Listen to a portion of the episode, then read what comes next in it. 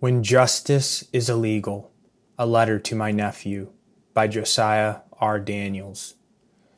Nephew, I am writing this on what should have been Tamir Rice's 19th birthday, just days before you will turn one.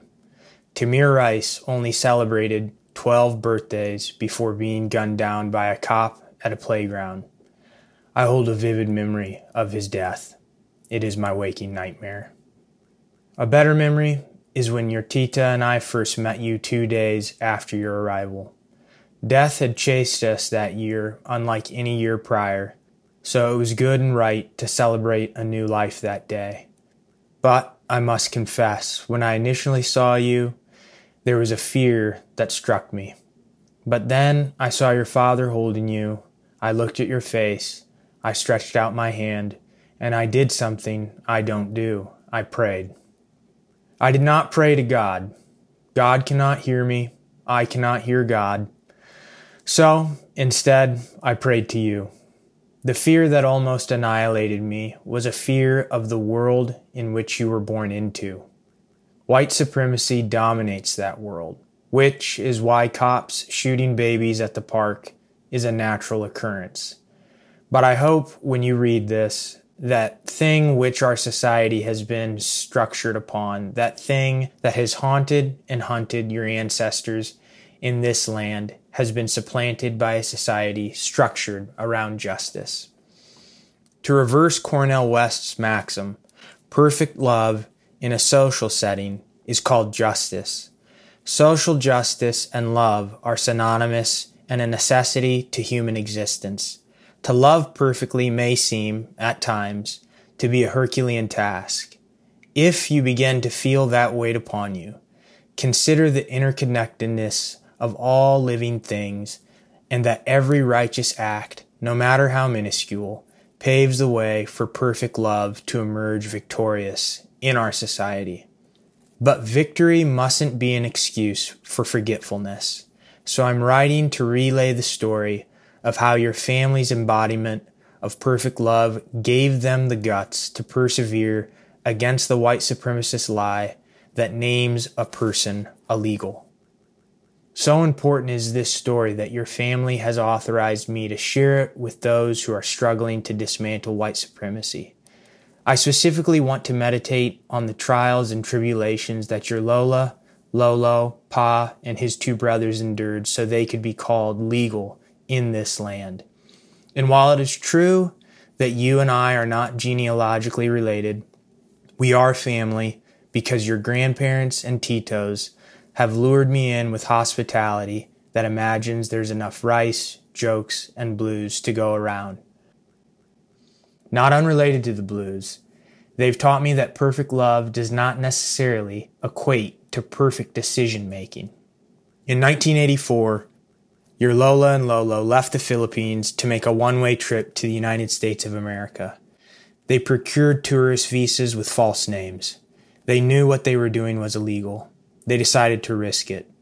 To borrow a phrase from Lolo, they walked barefoot through the jungle that is the U.S. immigration system.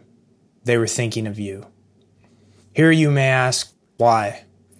The first part of the answer is that they believed in the American dream namely, that the dream of life, liberty, and the pursuit of happiness is the greatest inheritance a parent can offer to their child, and God damn it all, if the only barriers to that inheritance are fictitious borders and porous laws. As a black American, I've never known the American dream. I've only ever known it as the American nightmare, which is how Malcolm X described it. The second part of the answer is informed by Malcolm's prophecy on what authority does the United States determine what is legal or illegal when the founding of this nation was premised upon robbing indigenous people of their lands and African people of their freedom? A variation of this question is simply who's to say who can or cannot belong in this country? While your grandparents were ultimately successful in finding work, making a home, attaining birthright citizenship for their three boys, raising them to become men, all while maintaining their Filipino identity. They've all endured great suffering for the crime of breaking a law out of a commitment to perfect love. That suffering is traced back to a single haunting fear family separation.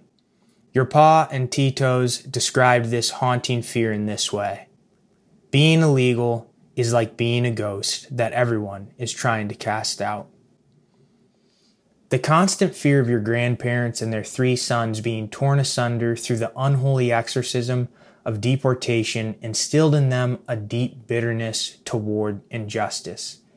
I would not use the word tough when describing your family, especially your Lola, but rather I'd use the descriptor battle hardened, as they all knew being bitter about injustice paled in comparison to persevering under the long nose of Uncle Sam no relation. Your grandparents' decision to enter the United States illegally demonstrated a greater understanding of justice than all of the nation's founding documents combined. I envy them because of this. But I wonder sometimes if I envy them because I, like them, hold a perfect love within me, or if it is simply because my hate for this country burns hot. There are moments I worry that white supremacy has ruined me. But perhaps my moment for making dubious decisions out of an opposition to injustice and in allegiance to perfect love is yet to come. I'm staking my politics on that hope. Whatever context you read this letter in, know that the story of your family's perseverance provides a political vision for a more perfect society. From where I sit, it is likely that dismantling white supremacy will continue to be a primary task for your generation. It is even more likely there will be hard decisions made along the way before perfect love abolishes white supremacy. Ask anyone from the family, the incremental move toward justice is grueling. It took your grandparents over 30 years to receive their resident alien status, and there were many times when grief almost swallowed us whole. When that sort of grief gets you tongue tied, and you are confronted with the terror that there are neither angels nor demons, when your hunger and thirst for justice makes you a noisy cymbal that refuses to submit to the authorities, know that I will meet you in that rough valley, and with or without God as my witness, we'll make dicey decisions together. And if I'm able to help you out of that jam, then I pray to you the thing I prayed silently all those years ago. Nephew, I pray you, call my love perfect.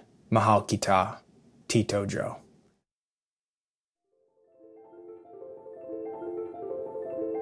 Josiah R. Daniels, Black White, is the assistant opinion editor at Sojo.net.